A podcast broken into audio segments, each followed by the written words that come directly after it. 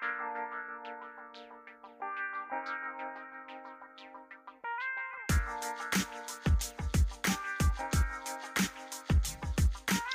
hey, hey, hey. Welcome back to the Only Chip in the Cookie podcast. I'm your host. No, wait, I am your guy, Larry from Iowa. You know, I'm not technically hosting you, right? I mean, technically, aren't I coming into your home, right? So you're kind of like hosting me. Look, let's just be friends, okay? There is no host, it's just your guy, Larry from Iowa. Welcome to our official first episode. I want to sincerely thank everybody that checked into our first sort of prelude uh, intro episode. Um, thank you so much for tuning in and for for giving us a chance. Um, appreciate you guys, and uh, you know, it was maybe for some of you guys listening, it was a little bit you know tough, kind of. Uh, uh, thinking through some of our feelings right now about um, the George Floyd situation and, and, Black Lives Matter and all that. But uh, you know, hopefully, um, we were able to connect and and you were able to see that you know a lot of us have the same feelings all throughout the country. So um, shout out to everybody that had a chance to listen to that episode. And if you haven't yet, I would encourage you to please. Uh, uh, find that episode again. It's the Only Chip in the Cookie podcast. Right now, we are on Spotify, Google Podcasts, um, several several others. We should be on Apple and the rest of the gang um, within the next few days or so. So, again, if you haven't listened to it, please please check it out. Also, we do have some merch available. Uh, I'm not going to say the name of the website yet because I am going to change it later, but I will have a link to it in the description of this episode. So please check it out. And um, we appreciate any support that you guys can all provide to the podcast. So by the time you guys hear this, it'll be well past Juneteenth and Father's Day, but I certainly want to uh, give a belated Father's Day to all the dads out there and also happy Juneteenth to everyone. Uh, my family, we happen to celebrate both. I am a dad, and I'm black. so so we uh we had a good time um celebrating both uh both holidays i didn't see my dad uh, he's he's a strict social distancer and um hey i'm not hating on that so uh but we did have a you know we're we're kind of a we're we're a texting family um so uh, we didn't we didn't hear each other's voices, but we definitely texted a little bit over over Father's Day. Um, I don't have any grandfathers. They've they've both passed on. So um, what up, brother man and Alfie? I know you guys are watching over me in heaven. So um, again, happy belated Father's Day to all the dads out there. It's it's uh, super important. So and I'm not recording from my usual spot. I'm actually recording from my bedroom. And speaking of fathers and kids, if you hear some noises in the background, it's my uh, my crazy family. So here's a here's a fact: my wife and I have five children. So um, yeah. um, I want to make a quick note about Juneteenth. Um, and you know, I loved it how this year, wow, I've never seen so much support, so much acknowledgement go towards Juneteenth. I'm not going to lie to you guys and act like I've known about Juneteenth my whole life because the fact is, um, maybe a maybe about a year or so prior to that uh, Blackish episode um, was the first time that I had ever heard of Juneteenth. And I also just want to point out, I know um, I mean, no doubt about it. This is definitely an important holiday, and we we kind of treat it as if um, it was the true emancipation of slavery. But just so that we don't get it twisted, uh, the Emancipation Proclamation was actually signed in 1863. And what happened was two years later, the army had to free a bunch of slaves that were um, illegally enslaved at this point in Galveston, Galveston, Texas. Uh, so the army actually had to had to free them, and those were the last remaining slaves in the United States. That uh, date was June 19th, 1865.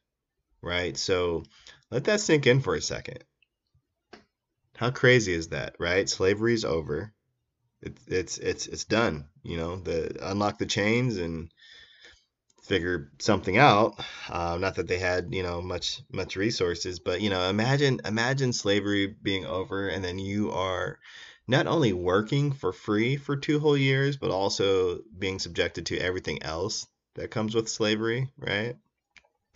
Um, so it's crazy. So Juneteenth is is really a big deal, and I'm glad that it's getting more attention. So shout out Juneteenth, shout out Black History. As we all know, Black history is American history. I want to I want to big up the Black Lives Matter movement. Um, they're making a huge impact all over the country, and I specifically want to point out the influence that they're having in my home state of Iowa. Iowa is about is about like how you'd imagine, white on white on white on white. Uh, it's a it's a decent sized state, but population wise, um, Iowa has about 3.1 million people and of the total state population, we have about a 4% black population. So, but black, back to uh, Black Lives Matter, through their hard work and organizing and efforts, they've they've already influenced change. Change um, in our in our capital city of Des Moines recently, an ordinance was was signed to ban racial profiling, um, and that's that's uh, uh, the details of that particular ordinance itself um, are, are somewhat controversial. Some feel that um, it's uh, perhaps not, not strong enough, not um, not cohesive enough. Um, but I will chalk it up to a step in the right direction, right? But we, of course, need to need to do more. Um, but again, I'm, I'm just really impressed by uh, really by the whole by the whole movement. Um, I can't say that I'd ever imagined a day that our Republican governor Kim Reynolds would actually give the movement the time of day. Um, I know for a fact. I mean, I've seen on Instagram. I, I know for a fact that she's she's resisted uh, conversations, um, and I'm sure she's still being stubborn to a degree. Um, but it's pretty dope to see that she gave the young sisters and brothers of the Black Lives Black Lives Matter movement her time. And uh, you know, I know in my state and in several states across the country, there's there's still a lot more work that needs to be done. And so, like I said earlier, we, we just got to keep going. We got to keep fighting. We have to be intentional with with our words and our actions and what we're doing to uh, dismantle racism and, and racist policies so yeah, uh, big up to uh, BLM for sure. They are they are getting it done. Okay, switching gears. So normally I fall asleep about 10 minutes into watching movies. I know. It's pretty sad. I just can't hang. I really can't hang. Uh, I'm just not really a movie guy. And you guys are going to kill me for this, but I mean, I haven't even seen Juice, okay? Like, I'm just really not um, much of a movie guy not much of a movie buff. Well, I did recently. Um, I had a little bit of a Netflix and chill action. Um, I watched Spike Lee's 5 Bloods on Saturday, uh, the day after Juneteenth. And I actually stayed awake for the whole entire movie. No lie, it is an excellent film. And I'm not going to give anything away, but the show is about four veterans uh, black black veterans who served together in the Vietnam War. The four soldiers, along with another really awesome soldier that was killed in action, played by Chadwick Boseman. Uh, they they buried a treasure in the middle of the jungle in Vietnam during the war. So now, decades later, the men reunite in Vietnam to try to find the treasure. And as the movie goes on, some old wounds begin to reopen, and you can just imagine some of the demons that are floating around in these guys' heads. Um, what I really like about the movie though was not only was the storyline unique and there were plenty of twists and turns in the movie, but like most Spike Lee films, there's a lot of history embedded in the film as well. For instance, you know how brothers, you know, we've been doing the the dap, right? Well, um, I had no no idea that DAP was invented by black GIs in Vietnam during the war. Did did you guys know that? Did you know that DAP is actually an acronym for dignity and pride? Again, I had no idea. And uh man, the the daps that they have in that movie, I'm like, what? How in the heck do they did, did these guys remember these these handshakes? I mean, these are like those those LeBron James style uh, daps. Um, so my uh, my Laker fans know what I'm talking about here. I say my Laker fans. I'm actually a Chicago Bulls fan, but I love LeBron, so I'm I'm I'm really kind of a Laker fan because the Bulls suck. um, but uh, but yeah, the movie is dope. There's a lot of um, historical stuff in it. Um, the the stars, the actors themselves. There's there's Chadwick Boseman, and then honestly, the other dudes, I do not know their names, but these are their faces are certainly recognizable. They've been in other Spike Lee movies. They got that one guy in the movie. Uh, they, they got the one guy that's that's from The Wire, and he's in a bunch of movies, and he always goes, "Shit." Y'all know what I'm talking about. He's he's one of the main guys in that movie, and um, he does drop his classic "shit" and uh, in the movie too. So um, that's not a spoiler alert because you don't know when it happens. So it's not a spoiler, rather. So like I'm not I'm not Siskel and Ebert or anything like that, but I just wanted to give um, props to to that movie. Um, just because I'm all about anything that is going to tell our stories in um, in a way that I feel is authentic and um, you know, I, I feel like uh, between Spike and Ava, I mean, it doesn't really get any more authentic than than that. So, um, great movie. Again, it's called The Five Bloods. This is not a paid advertisement, although it should be. uh, but if you're if you're just looking for looking for something to do and uh, and uh, want to learn and be entertained at the same time, um, it's a it's a great movie to watch. Oh, and also, I just want to mention another reason why I really like that movie is probably because of my dad. Um, he's an army guy. I, I'm actually an army brat. Um, my dad is a sar- is a retired sergeant major of the army. Um, he's actually my hero, and although he did not serve in the Vietnam War, he's he's from that era. He always tells me he uh, was just he he actually enlisted, and he was about a few months shy of uh, having to um, go fight. And um, luckily, he didn't have to. If, if my dad had, had to go to war, specifically the Vietnam War, I'm not sure how my life would have turned out. I'm not saying that your your life turns out if you've had a parent in war. Definitely not saying that. But um, I mean that was that was uh that was a deadly war. I mean, well, all wars are deadly, but that was just that was just a brutal war, and um, uh, really took a toll on on a, on a lot of people. So uh, anyway, shout out to my pops. Okay, guys, so we are back to the Only Chip in the Cookie podcast. And today uh, we are going to be talking about being the only chip in the cookie at school. Um, later on, we will be joined by a good friend of mine, Coach J and uh, he will be our coach J will be our very first guest on the pod and uh, we are gonna go back way back back into time just kidding that's a that's a blackstreet reference um, but anyway we're just gonna go back a little bit and talk about those days that um, talk about those school days. Another Spike Lee film. Uh, just, just you know, uh, Coach J and I are are two two uh, folks that even though we grew up in different different parts of Iowa, um, we both um, grew up in towns or, or went to school in, in towns or communities where we were one of few black students either in school or, or in, uh, in in class and so Coach J and I we talk a little bit about our experiences.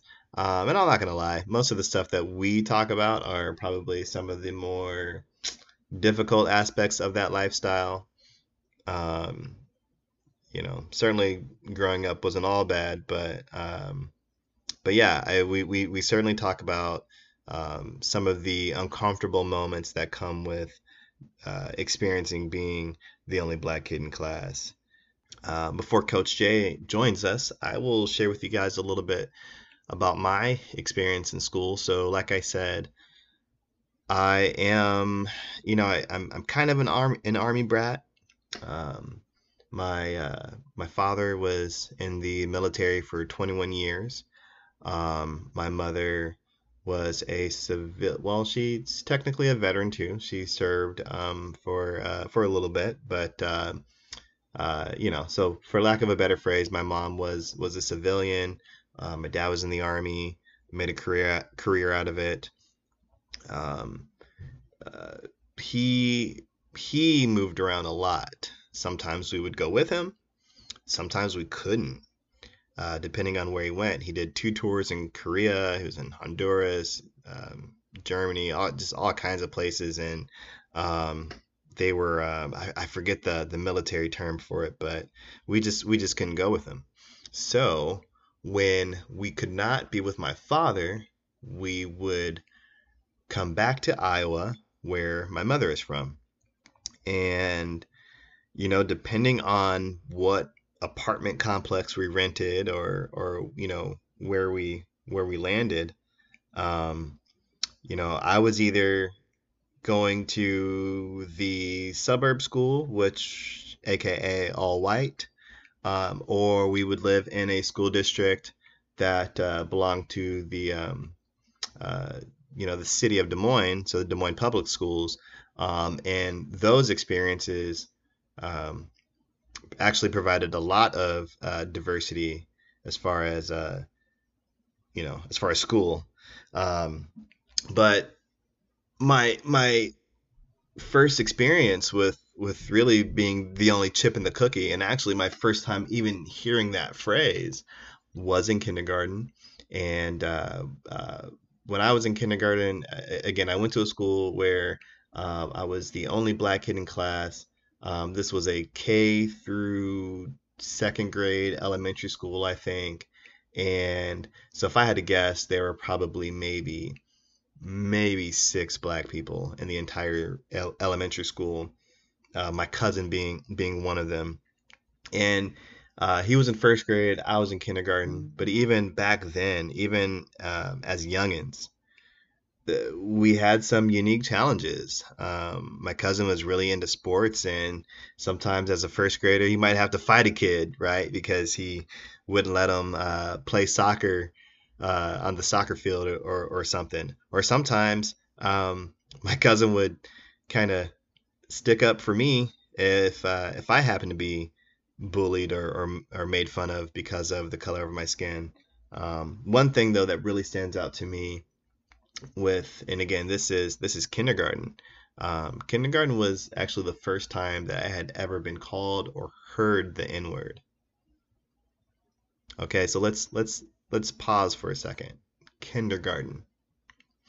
Some of you listening, I'm sure, have kindergartners or children that are going to be in kindergarten or children that have experienced kindergarten. So you know that's such a such a delicate age, right? We're talking what ages um, um, five five and six, I think.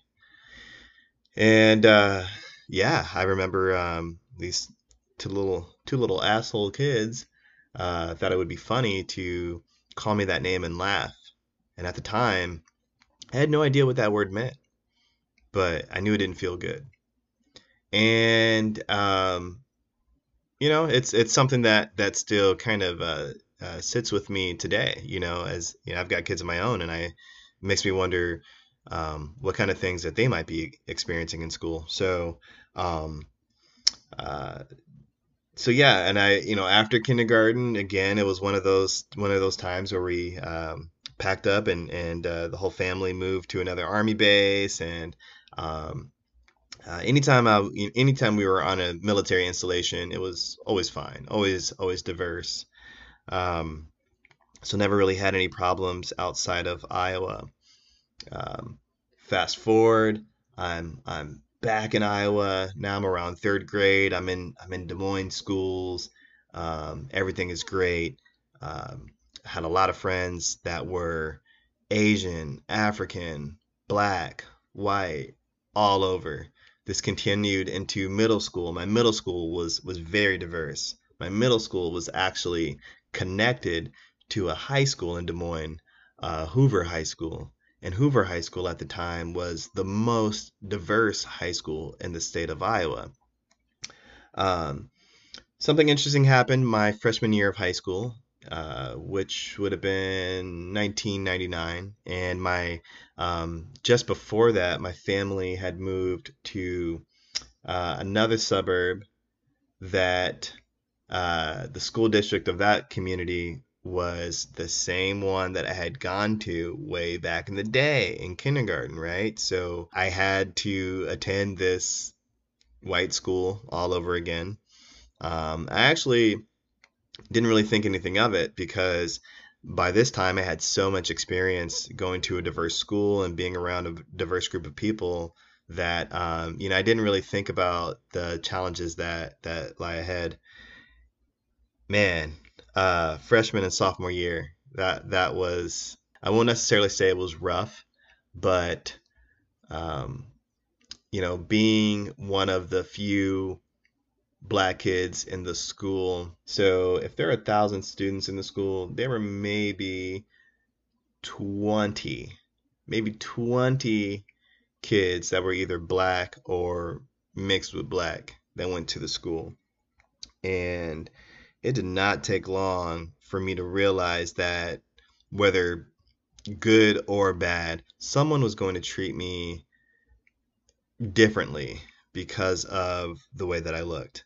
Um, and I experienced everything from, you know, in, in gym class, the, the gym teacher would say, okay, you can play basketball, you can jump rope, or you can do archery or whatever you know, and you, they would lay out these activities for you to do. And I can't tell you how many times, um, especially when I first started going to high school, that kids would say, "I got Larry," just first before before before I could even declare that I wanted to play basketball. You know, I would I they would they would select me first. But here's the kicker, yo. I didn't learn how to dribble a basketball mm-hmm. until I was like 25. so um, you know, I used to ask myself, why do these guys always pick me first to be to play basketball? I, I don't even really like sports like that. Um, but then also, um, and also too, I'll say that that being being black at that school, people wanted to be down. They wanted to be down with the cool black kid, right? And I totally loved it until, of course, you know the line would get crossed you know you're hanging out with with your homies and um, you know they're not they're not censoring themselves right when you're listening to music and the n word comes on or uh, they would make jokes that that they assumed that I would be cool with them making because we're cool right bro hey bro we're cool right um so just just you know lots of awkward moments like that um things never really got super contentious for me, but um, there were there were two things that happened from my it, from my experience at high school that told me, all right, I got to get out of this school ASAP. Um, one, I recall being at a restaurant. Uh, uh, we were I was with a group of friends. We were going to the winter formal, and we're we're at a restaurant. We're eating dinner, and probably about kitty corner from us, there's a group of racist white boys that I went to high school with. That um, someone said, someone yelled, "Hey Larry," and I look up, and old boy took his napkin, poked a couple holes in it, and then he held his napkin uh, in like the diamond shape so that the point was the point of the napkin, you know, picture it being a square, the point was was up, pointing up, and he and he puts this napkin mask that he made and puts it over his face, basically resembling a Ku Klux Klan member.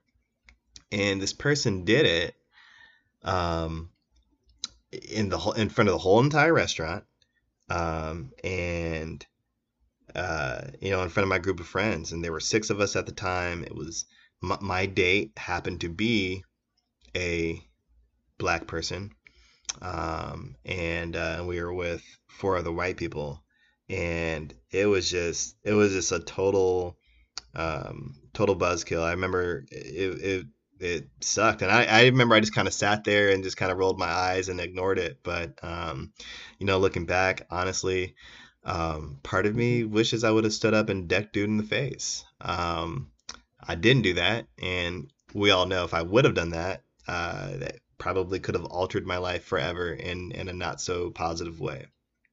Um, so that was pretty contentious. Um, I had another incident where um, some some dude was, was he accused me of doing something. I don't even remember what it was. If uh, um, but he had accused me of something.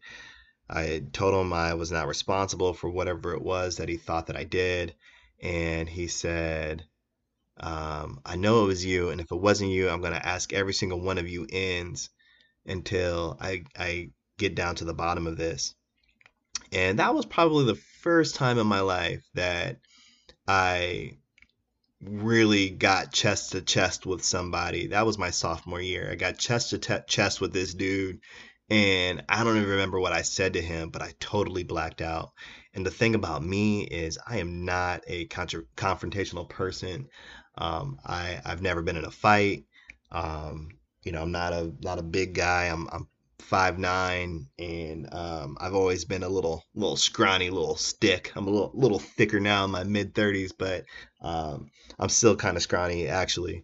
But uh, that was the first time I actually got chest to chest with somebody on some try me kind of stuff, you know. And uh, uh, you know nothing happened. The kid actually walked away, which is crazy because he was bigger than me. He could have he could have washed me easily, but but he walked away. Um, uh, yeah, those are those are some of the contentious experience, experiences that I had. I, I had uh, I had weird things with um, with teachers, mm-hmm. um, assuming certain things um, about me and and uh, maybe not giving me the respect or the attention that I needed. Going to school now, these are educators that we're talking about.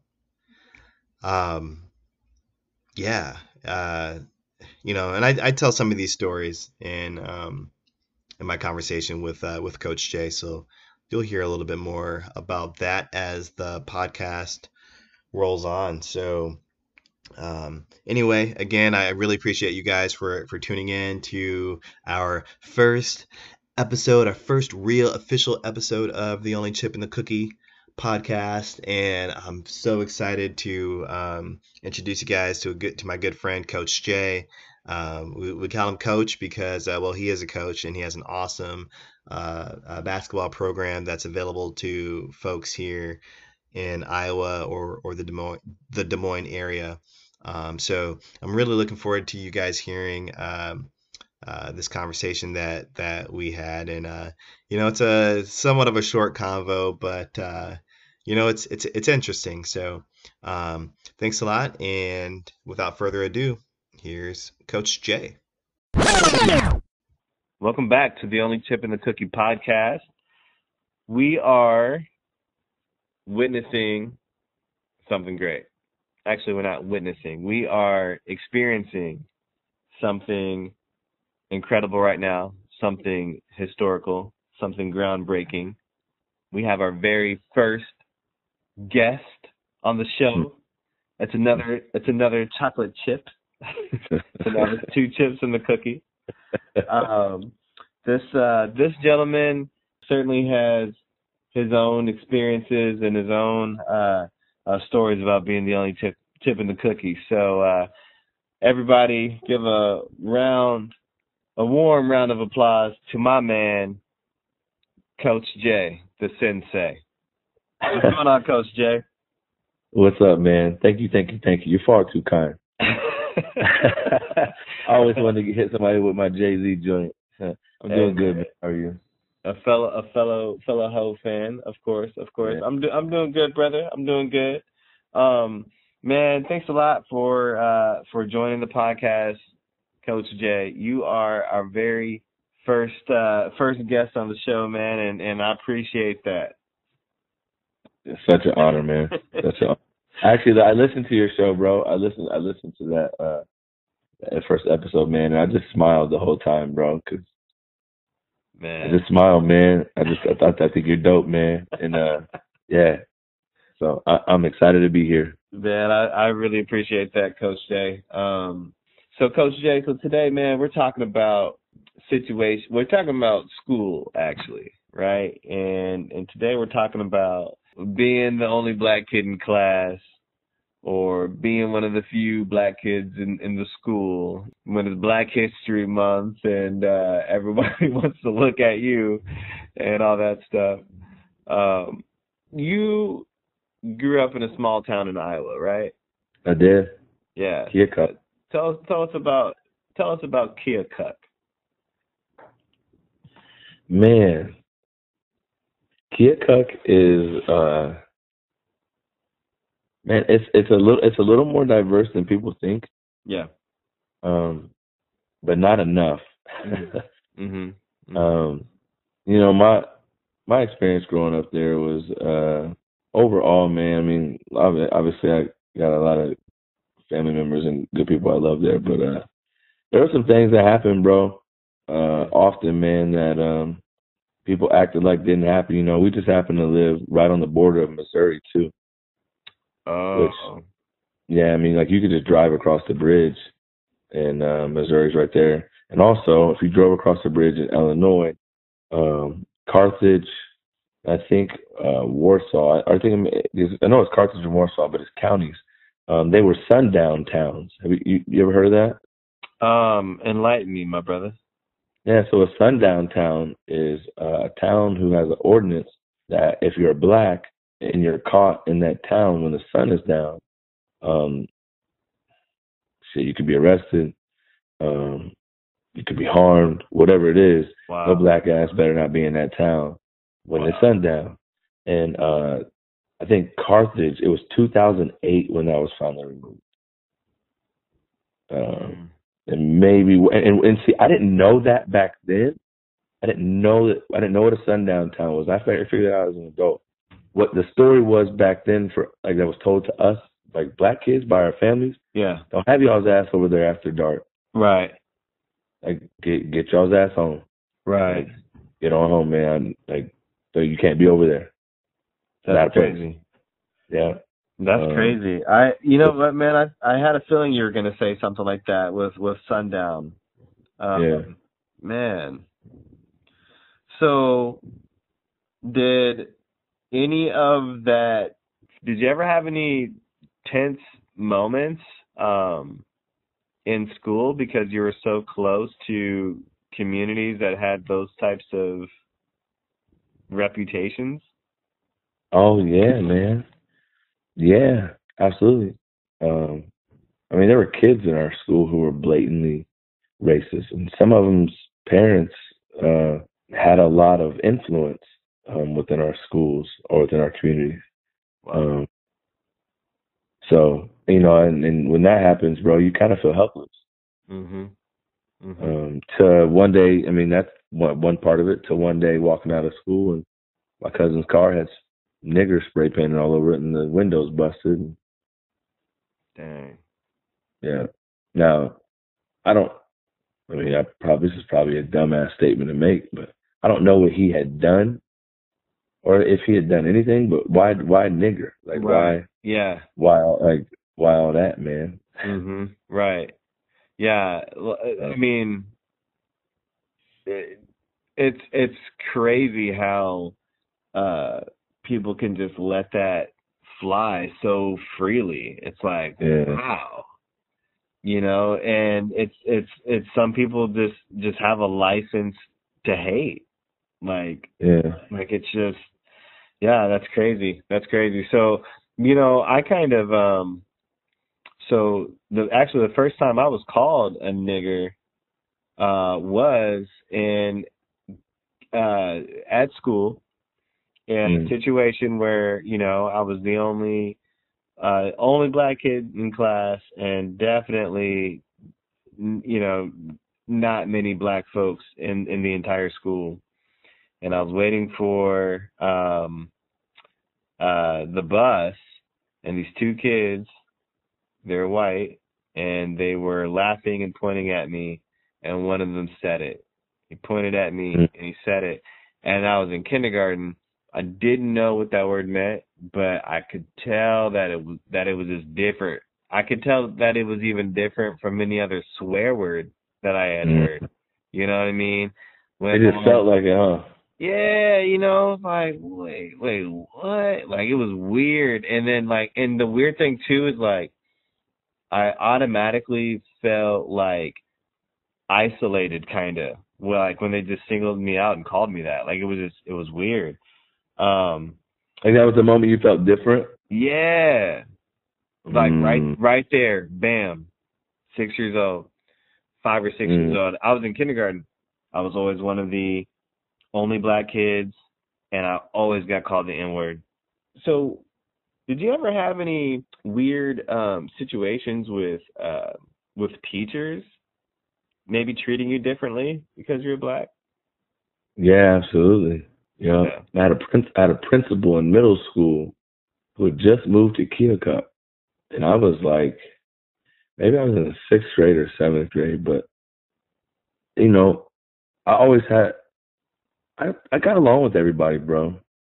Like I was like I was fun to be around. Like you was gonna laugh, we was gonna like crack jokes. Like Mhm. it was just gonna be cool, man. Like when gonna be like when nobody gonna have no beef, when nobody be mad at each other. Like we just we kicking it, man. Yeah. And so, and I was just naturally like a leader. Like I talked to everybody, man. So I kind of, I kind of pulled different people together.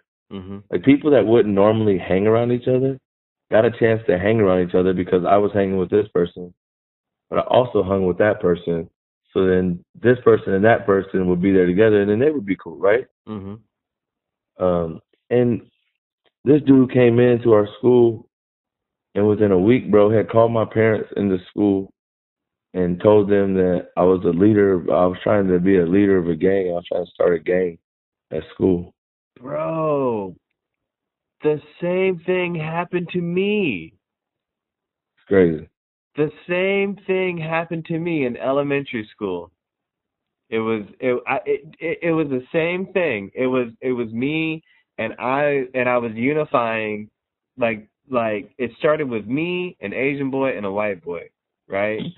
And we were just like this this trio of friends. And then we just kind of pulled together all these kind of like misfits and and uh and we had this little crew. You know, it, we were called the Kool Moe Dee's. I came up with the name. I came up with the name, and um, and what what the D stand for?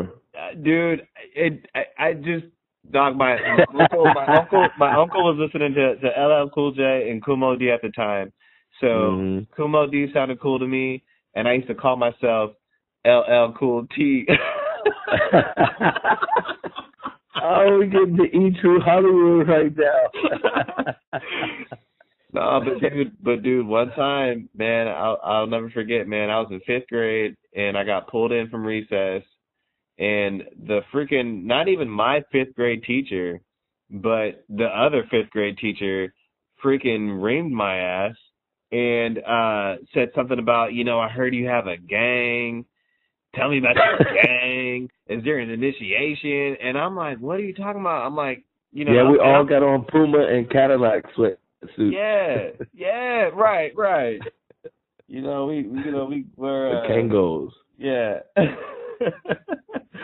and blue blocker shades. Right, man.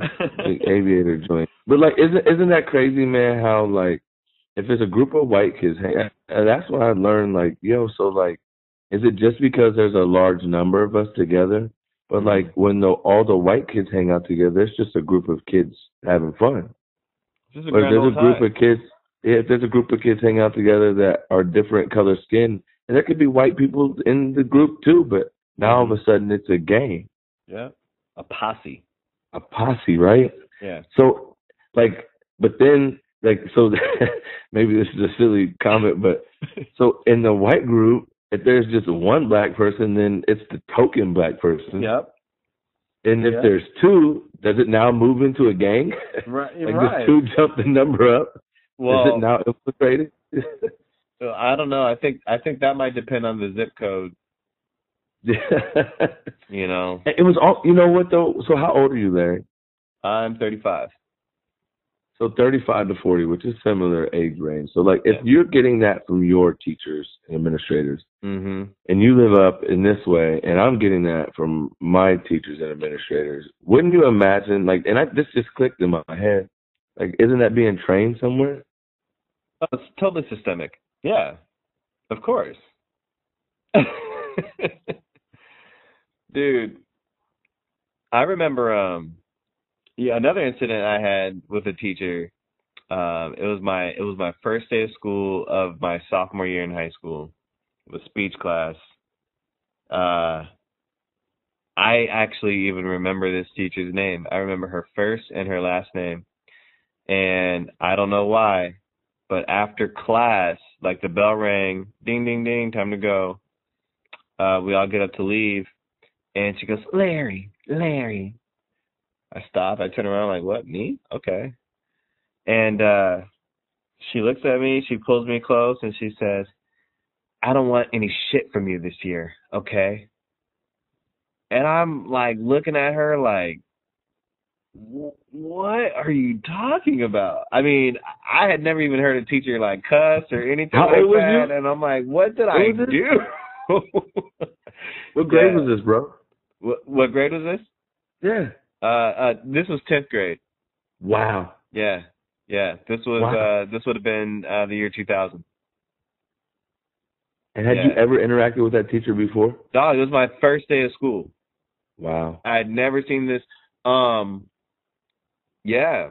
I, I mean, dude, there was no reason. And the thing is, like, I went to a school. So that school, I mean, you know, it's, it's an it's an affluent, you know, community, that kind of thing.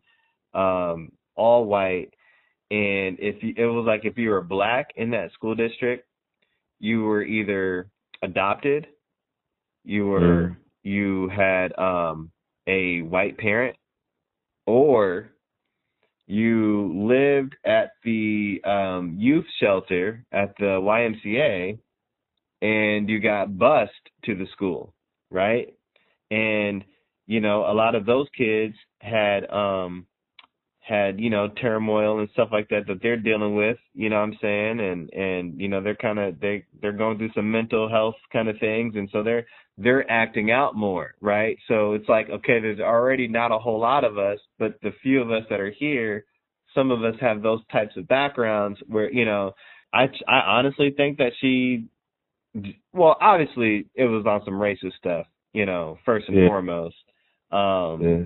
But I mean, I I don't know, man. I don't know if she if she tried to lump me in with with like a troublemaker or what. But yeah, it was it was crazy. It's crazy. Did you ever feel like kind of like the cool kid? Yeah, I felt like a I felt like a cool kid.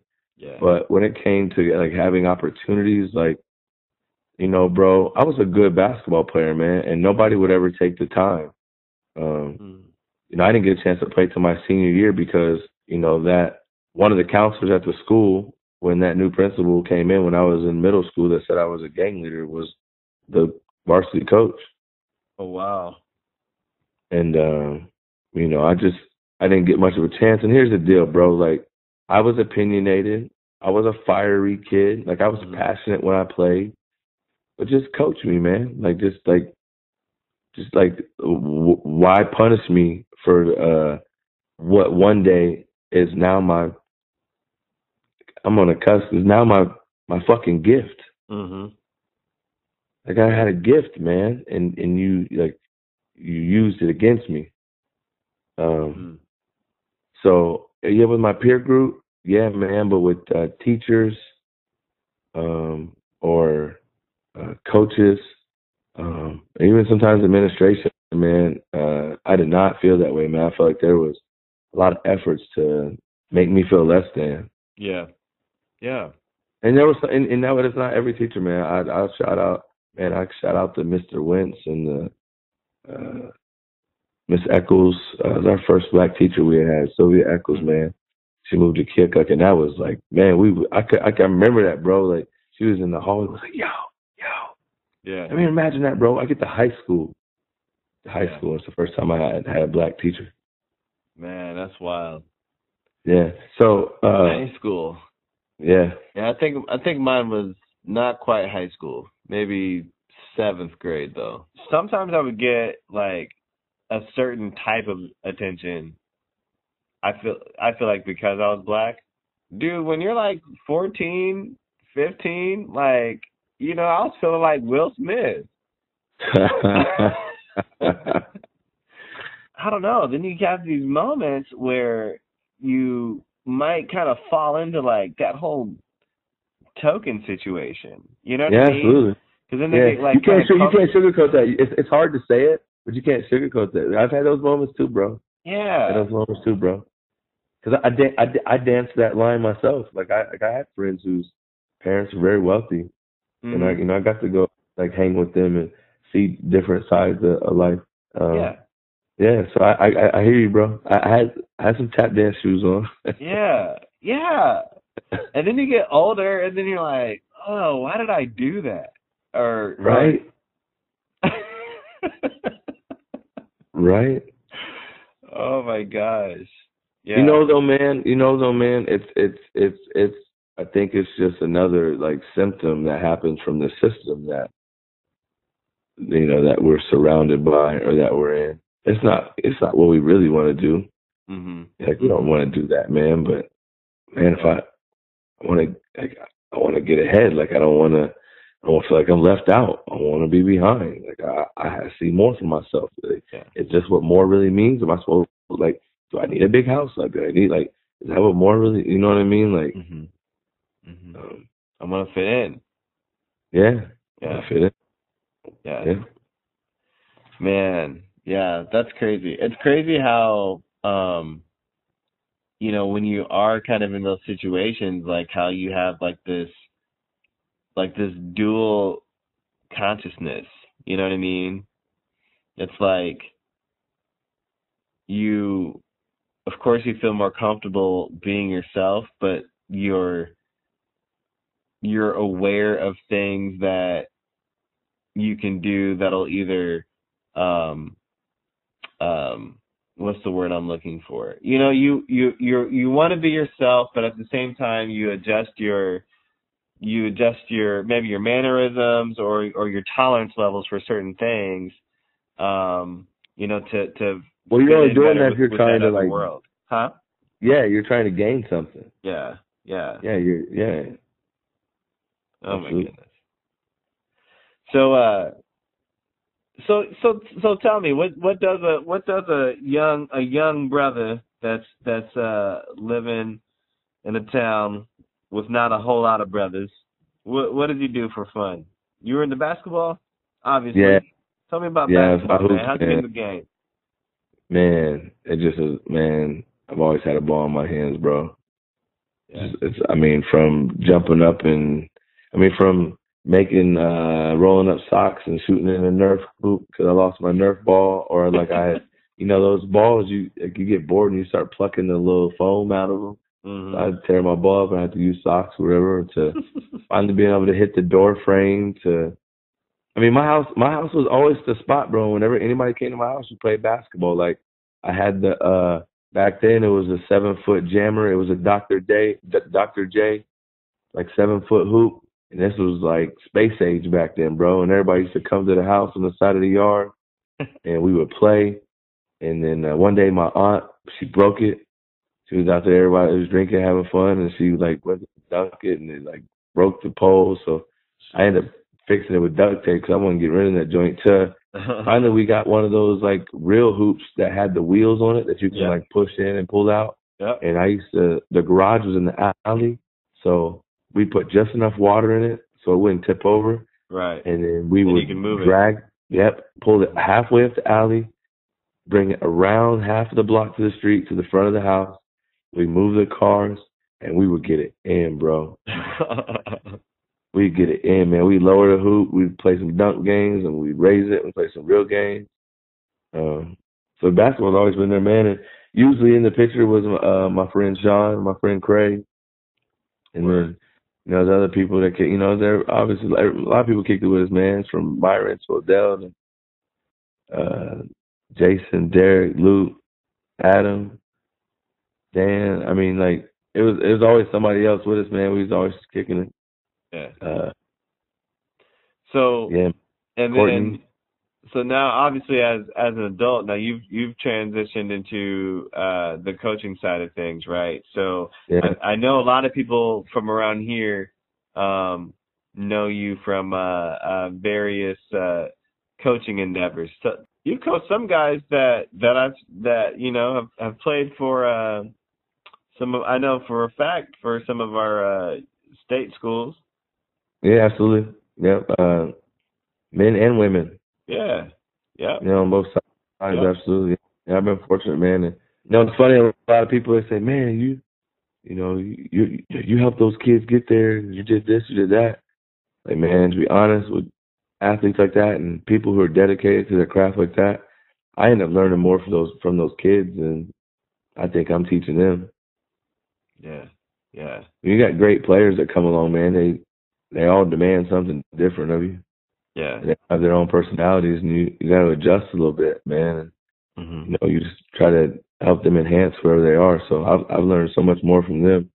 Yeah. You know, I peeped uh, peeped the Facebook a little bit earlier today, and I I saw this awesome video, and uh, I know I know later on we're gonna tell people where to find this video, but uh, I saw this awesome video that uh, uh, had a little something to do with uh, your your your latest endeavor, the uh, the dojo ball. Can you can you tell us a little bit about this? Yeah. Um. So it's it's called the dojo. Uh, The I wanted the website to uh, to be the dojo, but somebody already had that, so we did the dojo b ball. Okay, gotcha. way people at least have some context to what it's. Uh, you know, picture uh, the martial arts, uh, kung fu, gung fu. I think it's more gung fu than kung fu.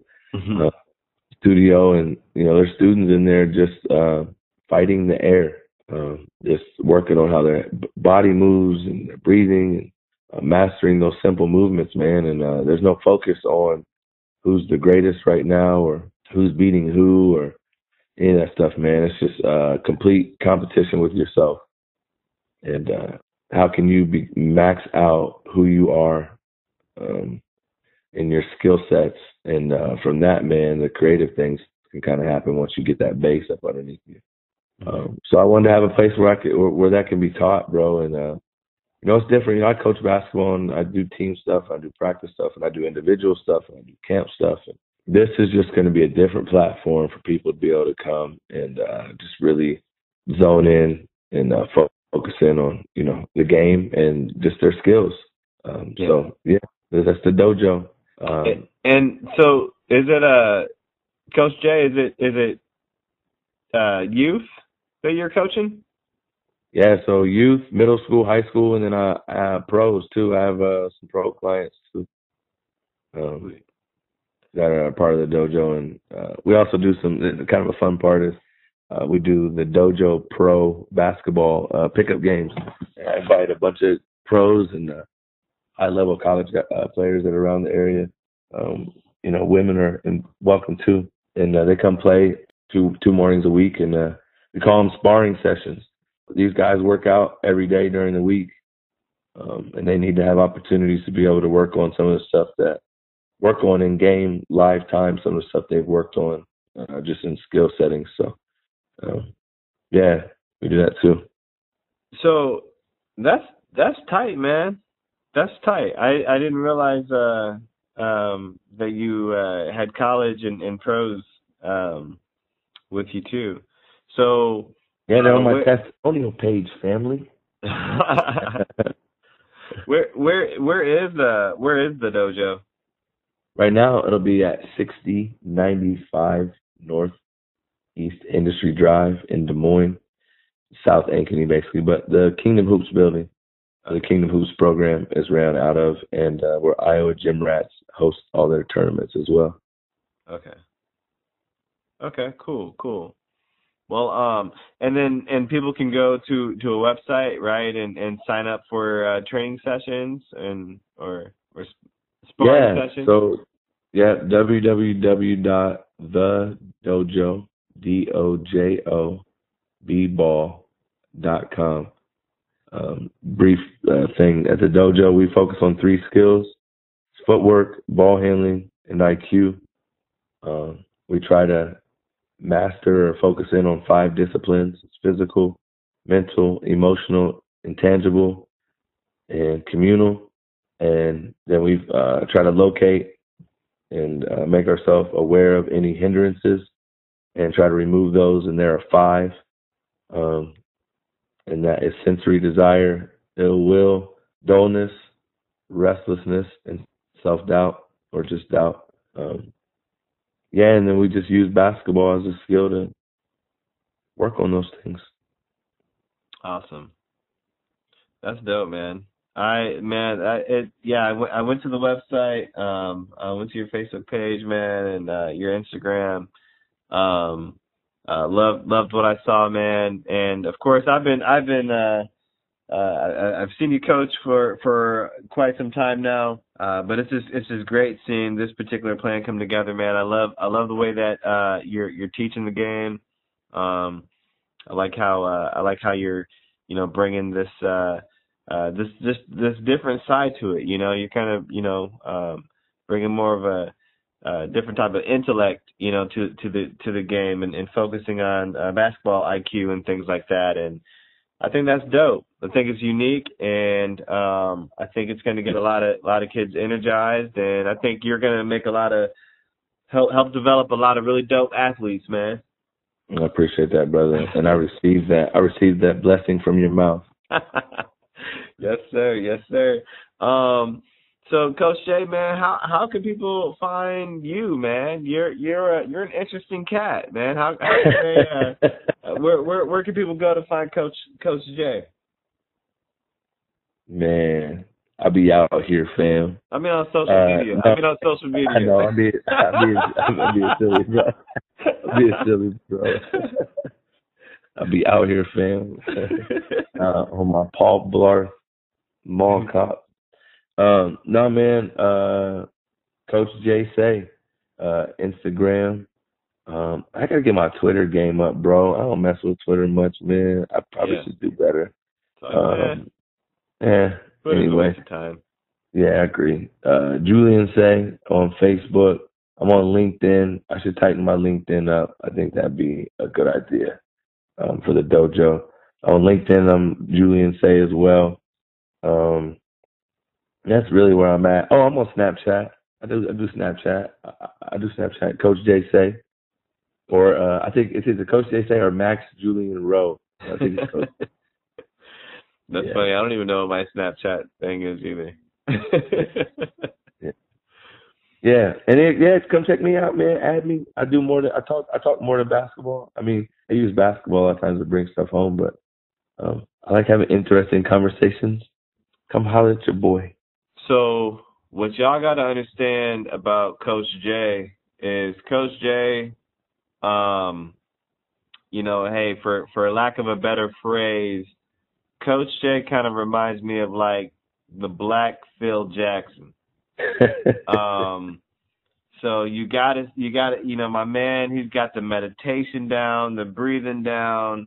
And just kind of combining that with the basketball stuff is really dope. And if you follow him on Instagram, you'll see that his posts are really like works of art. You know, um, they're all they're all pretty dope. It's kind of hard to describe, but but you gotta you gotta check them out. So and definitely um, te- check out the dojo.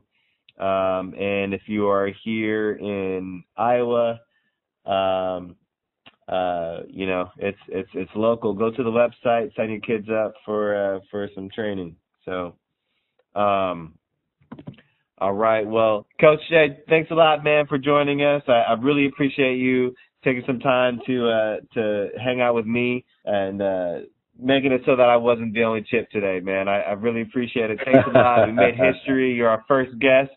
yeah, I appreciate you, man. It's such an honor, bro. I, I, love, I love you, dude, man. I'm so glad that we are. uh I don't even want to say picking up where we left off at, man. I mean, we've always, when we talk, man, our ideas and our forward thinking, everything just bubbles to the surface, bro. But uh, I think we're in a new stratosphere, man, and uh, I look forward to just being connected even more, bro. Appreciate Word. you, man. Hey man, hey, I love you too, bro, and I feel the same way, 100%, man. So this is uh, this this is this has been great, bro. And uh, hey, I I I can't wait to do it again, man. You gotta you gotta come back, man. You gotta come back on, all right? Come on, man. I'm, I'm back. All you gotta say, all you gotta do is say it. all right, man. Peace. And just like that, our first podcast is in the books. I want to thank our guest, Coach J, for stopping by. Uh, and thank you, the listener, for listening to the Only Chip in the Cookie podcast. Again, I'm your host, Larry from Iowa. Thanks for joining. Hey, this is Larry from Iowa, host of the Only Chip in the Cookie podcast. And hey, if you enjoyed what you heard, please consider donating. Uh, we want to take the podcast to another level. Would love to invest in some better microphones and some mixing equipment and uh, computers and stuff like that. So uh, please consider donating to the Cash App link below. And uh, we look forward to delivering even better content content to you guys. Thanks.